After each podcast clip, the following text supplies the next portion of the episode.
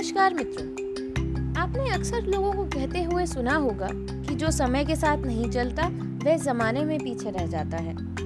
इसी गति पर पर्सनालिटी डेवलपमेंट की इस श्रृंखला ऊर्जा में मैं विमर्श प्रस्तुत करने जा रही हूँ। तो शुरू करते हैं। जीवन की गति का महत्व हर युग में रहा है, किंतु आज के दौर में इस गतिशीलता का अत्यधिक महत्व यदि आप गतिशील अथवा क्रियाशील नहीं हैं तो आप पीछे रह जाएँगे। लेकिन यदि गति बढ़ जाए तो क्या होगा?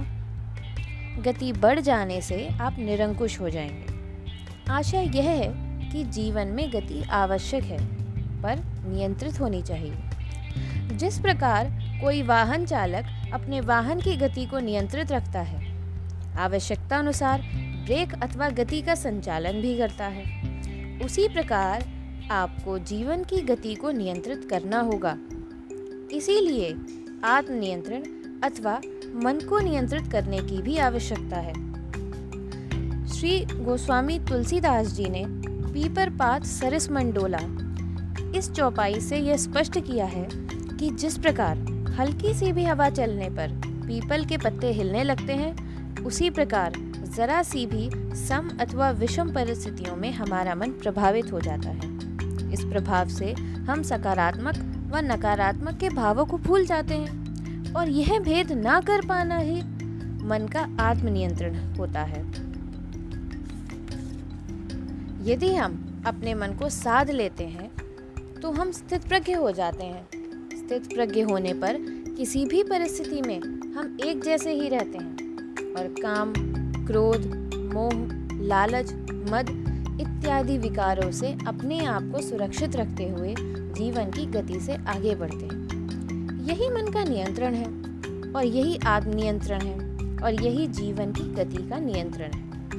हम कोई भी, किसी भी अथवा किसी भी युग का उदाहरण ले लें। यह स्पष्ट है कि जिसने अपने मन को नियंत्रित नहीं किया अथवा जो आत्मनियंत्रित नहीं रहा, उसे संकटों का सामना करना पड़ा और वह अंततः मिट गया। सतयुग का हिरण्यकश्यपु, त्रेता का रावण एवं द्वापर का दुर्योधन क्यों न हो? ये सब महान आत्मबल के स्वामी होने के बाद भी अंततः मारे गए, क्योंकि इनका अपने मन पर कोई नियंत्रण नहीं था।